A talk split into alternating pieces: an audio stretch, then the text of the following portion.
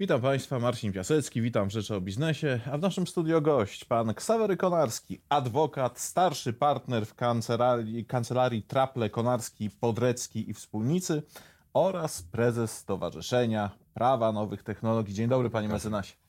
Panie mecenasie, będziemy rozmawiać o nowych technologiach i kontekście prawnym. Tych nowych technologii jest no dużo. Dużo się nam zrobiło, przypomnę, chmura obliczeniowa, sztuczne inteligencje w najróżniejszych swoich wydaniach, internet rzeczy, blockchain, też najróżniejsze usługi z tym y, związane. I teraz pytanie jest takie: czy świat prawa powinien się ścigać ze światem technologii i biznesu w wymiarze regulacji, w wymiarze stworzenia bądź dostosowania y, przepisów prawa do tego, co się dzieje?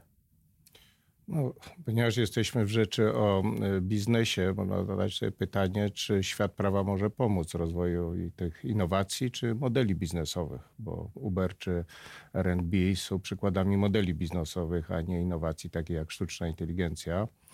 E, problem stary jak świat zaczął się ponad 100 lat temu, jak pojawiła się elektryczność auta. E, I wtedy już się zastanawiano, w jaki sposób regulować coś, co jest nowe. To, co jest specyficzne dla dzisiejszej sytuacji, to wysyp tych innowacji wymienionych choćby przez chwilę, przed chwilą przez pana redaktora. E, ja stawiam tezę już 25-letniego doświadczenia przyglądaniu się e, prawu nowych technologii, że czasem dobra regulacja jest lepsza od braku regulacji. A z wieloma przedsiębiorcami ro, rozmawiając e, na wielu konferencjach, kongresach, kuluarowo, mam przekonanie, że szczególnie polski biznes uważa, że jak coś jest nieregulowane, E, to dobrze. Ja podam tylko pierwszy przykład e, z brzegu, który wszyscy kojarzymy. Różnego rodzaju usługi internetowe, z których korzystamy codziennie, Facebook, e, YouTube. Gdyby nie 20 lat temu uchwalone przepisy, one by nie istniały. Przepisy, które ograniczyły odpowiedzialność za treści, potencjalnie bezprawne treści, które umieszczają inni użytkownicy. Gdyby nie stworzono tych przepisów, te firmy by nie powstały albo by zaraz zostały zlikwidowane pod wpływem setek tysięcy czy milionów w przypadku e, tych największych serwisów pozwów. Także to jest przykład, że dobra regulacja e, służy rozwojowi biznesu, jest lepsza od braku regulacji. No tak, a jednocześnie jesteśmy świadkami wyścigu. Wyścigu między tym, że są coraz bardziej rozwijane i pojawiają się nowe, właśnie nowe, nowe technologie, no a z drugiej strony no, takie powszechne odczucie jest to takie, że litera prawa za tym wszystkim po prostu nie nadąży. Tak, ten wyścig to jest bardzo dobre określenie pana redaktora, bo można obserwować obecnie wyścig regulatorów, e, którzy chcą poprzez tworzenie regulacji jako jedni z pierwszych, albo wręcz pierwsi, chcą przyciągnąć biznes do danego państwa. E, teraz w erze globalizacji, ale przede wszystkim digitalizacji, e, bardzo łatwo jest zoptymalizować swoją działalność poprzez uzyskiwanie tak zwanych paszportów, na przykład europejskiej wybranej jurysdykcji. E, ja uważam, to nie jest najlepsze rozwiązanie. E, takie rzeczy już się dzieją. Wymieniony przed chwilą blockchain doczekał się już co najmniej dwóch europejskich ustaw. Mówię o Malcie, mówię o Szwajcarii. E, Kalifornia 1 stycznia uchwaliła jedną z pierwszych na świecie ustawę dotyczących internetu rzeczy. E, ja nie wiem, czy to są najlepsze rozwiązania. Ja dobrze pamiętam przykład pierwszej chyba nowotechnologicznej ustawy w Polsce, ustawy o podpisie elektronicznym z 2000 roku. I to się nie udało. Możemy powiedzieć, że podpis elektroniczny funkcjonuje, wręcz jest wymuszany przepisami prawa biznes e, pamięta zeszłoroczne nasze boje z podpisywaniem różnego rodzaju dokumentów e, jako członku, członkowie zarządów. Natomiast podpis elektroniczny w Polsce nie zafunkcjonował. Był przeregulowany, ale przede wszystkim to jest najważniejsze w nowych technologiach. Był za wcześnie. Dobre nowe regulacje sprzyjające nowym technologiom tak jak ta internetowa, o której wspomniałem, pojawiają się, jeżeli już biznes dojrzał, jeżeli już przede wszystkim zebrano również i regulatorzy doświadczenia, informacje, jak to działa technologicznie, jakie są z tym związane rzeczywiste ryzyka, a nie czasem akademicko wymyślane, no i jakie powstają modele e, biznesowe, A tutaj trzeba popatrzeć na użytkowników i konsumentów. Zdarzały się regulacje, które zbawiały e, użytkowników wbrew ich e, interesom czy Chęcią, chęciom. potrzebom. Ja, konsument jest e, tym królem. Oczywiście konsument powinien na przykład przy internecie rzeczy być chroniony, jego urządzenia. On czasem by z czegoś zrezygnował, nie wiedząc jakie są ryzyka, ale jednak przede wszystkim dobrzy regulatorzy patrzą na konsumentów, użytkowników, w jaki sposób oni podchodzą do danych usług i do tego e, dokładają e, w odpowiednim momencie regulacji. No dobrze, to oprzyjmy się na przykładzie. Od początku tego roku mm, obowiązuje ustawa, czy też zespół przepisów, który e, jest określany jako Lex Uber. Jest to próba regulacji właśnie tego, tego rynku, tego rynku przewozów, przewozu osób powiązanych em, z platformą, aplikacją internetową. Czy Pana zdaniem ta próba regulacji, która zawiera różne elementy, innymi proces licencjonowania e, tychże kierowców, czy to działa, czy też zadziała, gdyż niektóre z tych przepisów y, dopiero są wdrażane. Świetny przykład. E, Tutaj trzeba pochwalić polskiego ustawodawcę, regulatora. Często też i u Państwa w redakcji i słusznie e, narzekamy na regulacje, natomiast to jest dobry moment czasowy. E, Przez całą Europę, a nawet i świat e, przesu, prze, prze, przesunęła się cała fala różnego rodzaju ustawodawstw. Można było zebrać doświadczenia, przyglądnąć się, czy to rzeczywiście czy- działa, czy nie w innych krajach. Ja muszę powiedzieć, że Polska bardzo wypośrodkowała różnego rodzaju interesy. Również interesy rynku taksówkarskiego, interes publiczny, dostępu do różnego rodzaju usług przewozowych, ale również interesy nie tylko Ubera, to jest nazwane Lex Uber, ale przecież są i inne firmy, które świadczą te, tego rodzaju e, usługi. Także to jest przykład dobrej regulacji, która niestety zdaje się, jak się mówi, nie zafunkcjonowała do końca od strony technologicznej. Mówię tutaj o kasach, które miały być w postaci oprogramowania. Ministerstwo Finansów nadal wymaga tych materialnych kas.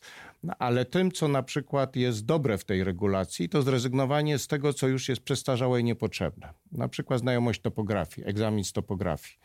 W dzisiejszych czasach dostępności nawigacji prawie że w czasie rzeczywistym to było niepotrzebne e, i z, te, z tego zrezygnowano. Czy jest potrzebny fizyczny taksometr? No okazuje się, że aplikacja to e, zastępuje. I znowu e, ta nasza regulacja, która weszła 1 stycznia, to umożliwia. To jest dobry przykład dobrej regulacji, jeżeli chodzi o timing. Panie mecenasie, a jak to powinno być? Czy tworzyć nowe prawo związane z nowymi technologiami, czy jednak modyfikować przepisy już istniejące, przepisy chociażby dotyczące właśnie y, konsumentów, no, pod kątem nowych technologii? O, to jest pytanie na wielogodzinny panel i dysertacje profesorskie. E, Ja jestem zwolennikiem tworzenia nowych regulacji, co nie zawsze się da e, z prostego powodu.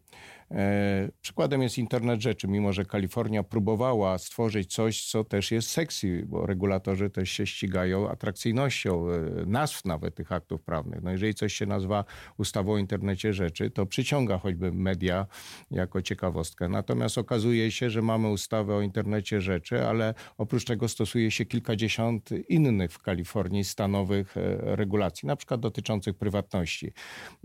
Także to jest, e, odpowiadając krótko na to pytanie, e, dobrze by było, żeby były odrębne regulacje poświęcone nowym technologiom.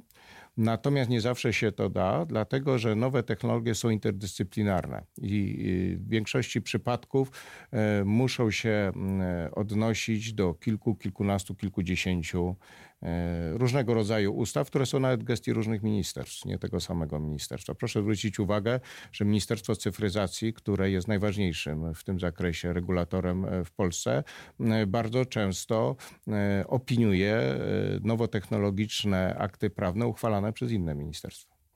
Proszę mi powiedzieć, jeżeli spojrzymy na polską panoramę biznesową i na panoramę technologii, nowych technologii, które się rozwijają w Polsce, które Pana zdaniem z tych technologii wymagają w sposób taki najbardziej pilny, najpilniejszy wprowadzenia tychże regulacji? Regulacji, jak rozumiem, rozsądnych, żeby po prostu nie zadusić też tego rozwoju. Z tych czterech zmieniających świat innowacji, które wymienił pan redaktor, chmura, e, sztuczna inteligencja, internet rzeczy i blockchain, na pewno najbardziej zaawansowana jest chmura obliczeniowa.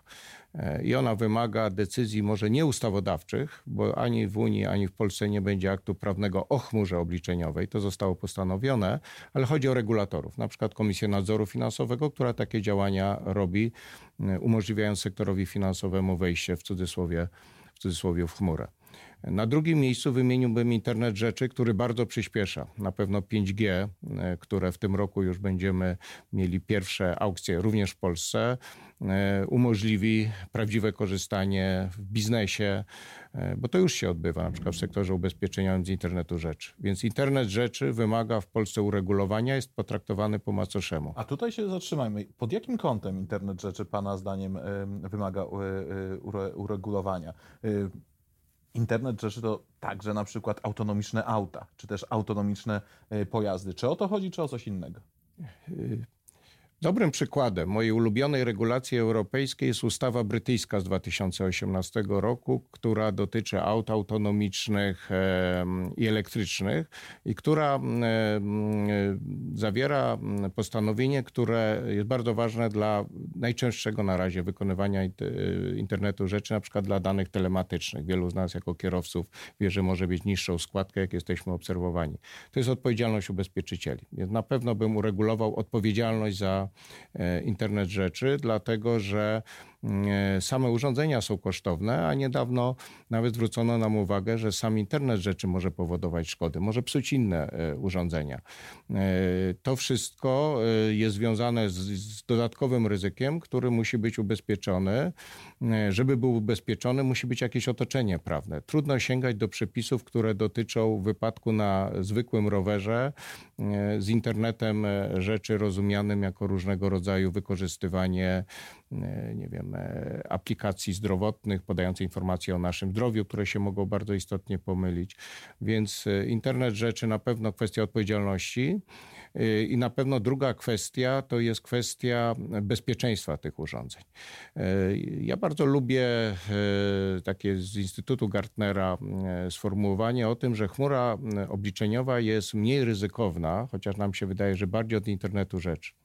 Chmura obliczeniowa jest w gestii największych graczy na rynku, e, na przykład Google'a, Microsoftu, Amazona czy innych choćby polskich e, dostawców tej chmury. Oni się potrafią zabezpieczyć i swoje centra danych. Natomiast internet rzeczy e, jest naszym posiadaniu jako konsumentów. I my jesteśmy znacznie słabszym e, ogniwem i znacznie bardziej narażonym na różnego rodzaju, e, na przykład zhakowania naszych danych. Więc na pewno wprowadzenie wymogów certyfikacyjnych, może homologacyjnych, czego nie lubi biznes, ale to ułatwi działania, wprowadzi pewną stabilizację, e, jest czymś, co by pomogło internetowi rzeczy w Polsce. Czyli e, otoczenie opieką prawną, że tak to określę, po pierwsze chmury, po drugie internetu rzeczy, co dalej? Sztuczna inteligencja, mm, ale sztuczna inteligencja nie w tym wymiarze takim akademickim, zastanawianiem się, zresztą jeden z krajów Emiratów Arabskich uznał sztuczną inteligencję, dał jej odrębną podmiotowość prawną. To był zabieg marketingowy, więc nie zastanawianiem się nad bardzo akademickimi nadal rozważaniami, czy sztuczna inteligencja oddziela się od człowieka, ale raczej sztuczna inteligencja jako coś, co jest bardzo ryzykowne, jeśli chodzi o wykluczanie całych grup społeczności. To chodzi nie tylko o e, biznes e, czy brak dostępności na przykład do usług finansowych, tylko dlatego, że ktoś wymyślił takie, a nie inną zasadę algorytmu, e, ale choćby i o wyborców, o mniejszości różnego rodzaju. To już nie jest tylko kwestia prawników. To, co jest światowym trendem, to że przy kontrolowaniu zasad naszego profilowania przy pomocy sztucznej inteligencji coraz częściej dopraszani są różnego rodzaju fizycy, ale również i etycy. Bardzo się podkreśla rolę tych ostatnich jako taki element y, kontrolujący, czy aby y, coś, co jest potrzebne, mówię o sztucznej inteligencji i optymalizujące wiele procesów, nie doprowadza do y, wykluczenia nas z uczestnictwa, czasem nawet w życiu społecznym, jak się okazują przypadki z niektórych krajów dotyczące wyborców. No, czyli bardzo wiele aspektów, również aspekty etyczne. Bardzo dziękuję za rozmowę. Moim dziękuję gościem bardzo. był pan mecenas Ksawery Konarski.